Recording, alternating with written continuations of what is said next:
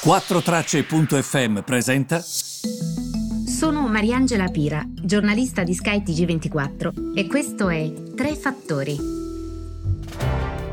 Buongiorno, benvenuti ai Tre Fattori del 19 maggio. Allora, ehm, di fatto è una giornata importante. Vi dirò eh, che eh, sul fronte europeo forse buone notizie così non le vedevamo, guardate, dagli inizi degli anni 90. Eh. perché mm, questa è una notizia ehm, che sicuramente ehm, non è ancora definitiva, dobbiamo aspettare, bisogna sempre essere cauti, però è una notizia importante. Di che cosa parlo? Parlo dell'accordo che è stato raggiunto da Francia e da Germania per ehm, eh, costituire un fondo ehm, di sovvenzioni, quindi che parla di aiuti a cosiddetto fondo perduto, non ha torto, eh? Eh, non ha assolutamente torto. C'è di più però, perché non è solamente un raccogliere 500 miliardi di euro e basta. Quindi cerchiamo di capire ehm, come si costituisce questa proposta, perché ovviamente la cosa più importante è questo fondo da 500 miliardi. E per chi di voi che si chiedono, ma questo fondo da 500 miliardi, dove li va a trovare i soldi? È molto semplice, va sul mercato. E vi faccio un esempio per farvi capire al 100% di che cosa si parla. È come quando l'Italia va sul mercato e dice ehi, questi sono i miei titoli di Stato, compratemeli e vi corrisponde un tasso di interesse. È la stessa cosa adesso. Praticamente la proposta loro è andiamo sul mercato, raccogliamo dei soldi, corrispondiamo a un tasso di interesse, evidentemente non è che i soldi li raccogli così. E poi quei soldi li distribuiamo um, sull'idea proprio um, sulla base dei programmi di bilancio europei. Sapete che ci sono i fondi strutturali, no? Quindi tu raccogli dei soldi, immagino questo intendano, poi utilizzino la struttura già esistente in Europa per distribuire queste risorse. Ora, questo è molto importante, è un primo passaggio. Quindi, um, un fondo da 500 miliardi, raccolgo i soldi sul mercato e quelli che raccolgo li distribuisco ai settori e alle regioni più colpiti sulla base dei programmi che già ho e in linea anche con quelle che saranno le priorità dell'Europa, immagino. Francia e Germania, quindi, attenzione, è vero, ha ragione chi dice che sono aiuti, perché Francia e Germania è inglese e quindi e italiano nella traduzione. Parlano di dotazioni, che si può tradurre anche con sovvenzioni, è il termine inglese che hanno usato, quindi chieste da paesi come Spagna e Italia e non per prestiti che erano sponsorizzati dai governi che invece sono un po' più bravi, diciamo così, nel tenere i conti. Infatti eh, c'è un po' chi ha alzato un po' le sopracciglia tipo ehm, eh, Austria con Kurz, eh, questo però per dire le contraddizioni e per sottolineare sempre, come dico, lo so, a, a furia proprio di ehm, dirlo e di ripeterlo, ehm, io penso però che non mi stancherò mai, chi è che eh, si è sentito disturbato da questo piano? Kurz, che di fatto è, come dire, sembra quasi il miglior amico di quelli che sono populisti e invece guarda caso quando c'è un piano di aiuti è contro. e questo per dire come non ci sono mai mm, ci sono anche delle, dei grigi, non è sempre sei con noi, sei contro di noi. Eh, per questo che dico sempre, spingo affinché si valuti una questione per ciò che è e non per ciò che rappresenta. Comunque, l'istituzione eh, del fondo è il secondo punto di un documento da quanto si apprende in questo documento, lo citano molti quotidiani oggi, da quelli britannici al nostro Sole 24 ore, insomma, ehm, ehm, come dire, il primo è il recupero della sovranità sanitaria, intesa come, come dire, come sviluppare l'industria europea a partire dal settore medicale, dalla ricerca, dall'eventuale ricerca in vaccini. Questa è una cosa importante eh? perché ehm, significa finalmente andare a mettere dei quattrini dove c'è necessità.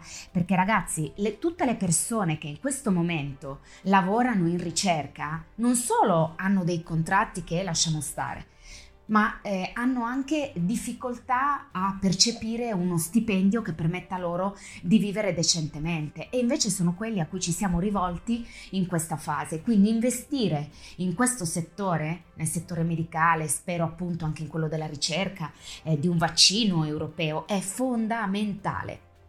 Il secondo punto di questo piano presentato da Francia e Germania, che però avrebbe avuto già il placet di von der Leyen, che ha detto comunque che si va nella direzione giusta ed è il presidente della Commissione europea, quindi qualcosa varrà, no? La sua parola.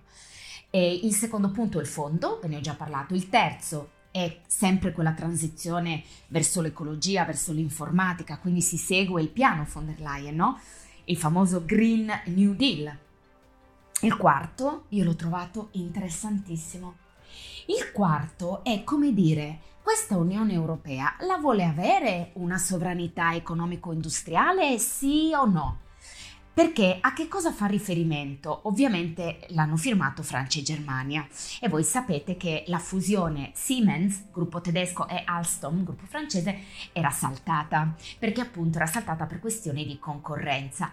Invece loro cosa dicono? Ma se nasce un campione europeo, e questo riguarda tutti eh, nel ragionamento che c'è nel documento, perché Facciamo un esempio, immaginiamo che un gruppo italiano si sposi con un gruppo francese o con un gruppo eh, tedesco più diventano grandi, più diventano a livello globale importanti, più si aprono a nuovi mercati, questo apre anche possibilità di lavoro per tutti. Quindi è una cosa buona e giusta se ci sono campioni europei che possano essere in grado di competere con i cinesi, ricordate quello che vi ho detto ieri di Weber, e con, i, e con gli americani. Quindi io questa, questo quarto punto, posso dirvelo, l'ho trovato veramente importante, fondamentale. Meno male che si svegliano, cioè che l'Europa deve avere una sua voce e basta, e basta fare, avere la pecorite nei confronti di uno, cioè gli Stati Uniti, e ehm, questo rapporto super strano nei confronti dei cinesi, ma avere una vostra voce, alzarvi e dire qualcosa sul fronte dei diritti umani, della politica estera, di eventuali guerre. L'Europa è sempre come se, non so come dire, come se stesse sempre dietro a qualcuno. Invece no, deve alzarsi, deve levare una voce, ma fate i giganti per favore. Quindi questo devo dire che l'ho trovato un, un, punto interessante, sempre che lo facciano, eh? anche perché se si sta parlando ovviamente del recovery fund, eh, però voglio dire muovetevi, perché mh, mm, cioè, siamo a maggio, anzi siamo a giugno, quindi muovetevi, dai che stiamo ancora parlando di questo recovery fund, ma quando, quando è che lo mettete su? Io se fossi loro direi, allora eh, mi dispiace cari ministri, riunione urgente domani, perché questo stanziamento serve subito, dobbiamo accorciare i tempi. Io non capisco, ne, ne gioverebbe anche a loro, eh. sarebbero percepiti come dire, molto meno distanti dalle periferie. Invece sempre lì a fare, si direbbe nel calcio, la melina, la melina è quando tu ti passi la palla in continuazione per snervare gli altri e per perdere tempo. Di solito lo si fa quando si vuole mantenere un risultato. Ehm, e dopo questa parentesi calcistica io però vi devo parlare di un'altra cosa, quindi mi ero segnato un appunto. Aspettatemi. Allora, ed è qua. Aspettate un secondo, eh? Perché è troppo importante. Allora, l'altro punto perché vi ricordate quando io vi dissi è molto bella questa cosa che eh, magari da questa negatività ehm, che sta accadendo, quindi il Covid che ha portato via così tante vite, perché poi alla fine è quello, eh. tutto ciò sta avvenendo ehm, purtroppo con un costo molto elevato, che è la vita delle persone. Um, però mi ricordo che io vi dissi, l'ho trovato in uno dei miei primi podcast, ehm, che poteva essere, come dire, un modo per correggere delle storture. Io in questo credo tanto.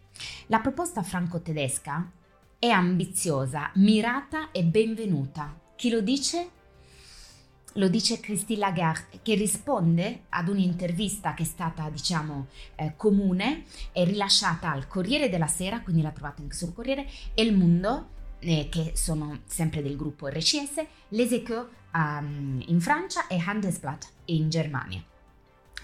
Ma la cosa bella in questa intervista che dice praticamente um, la Lagarde è sul patto di stabilità dice che nel momento in cui il patto di stabilità dovesse di nuovo essere mh, messo in campo, eh, dovrebbe essere messo in campo con delle eh, differenze.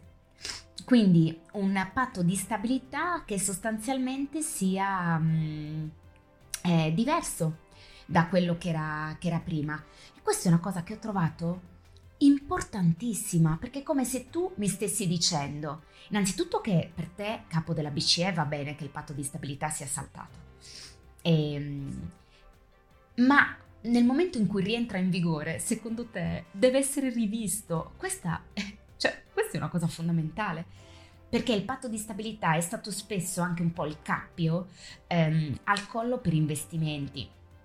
C'è da dire che la speranza, vi faccio un esempio, adesso passa questo fondo, sono aiuti. L'unica cosa che io spero, perché purtroppo conosciamo i nostri polli in questi anni e non è una questione politica e di questo governo, è una questione che purtroppo riguarda tutti questi anni. Noi non sappiamo spendere i soldi, li abbiamo spesso spesi in corruzione, in sprechi, evadiamo le tasse. Io mi auguro, mi auguro di tutto cuore che se ci sono aiuti venga instaurato anche un sistema di controllo che monitori che tu spenda bene le risorse che ti vengano date.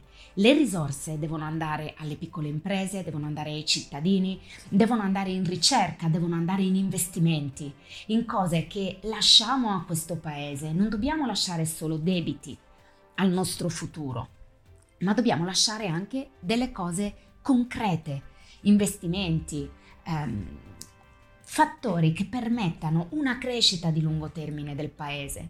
Invece il mio timore è che se ci danno degli aiuti a fondo perduto, qui partiamo di nuovo punti a capo.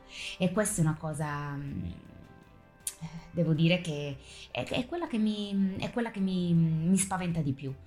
E, ehm, e, e niente, un'altra cosa invece importante, sempre sul MES, Lagarde dice che la linea del credito del MES non ha niente a che fare con i piani di salvataggio del passato. Sono offerte che praticamente tu devi spendere in sanità e non hai alcun tipo di controllo. Questo è importante dirlo perché si arriva da lei.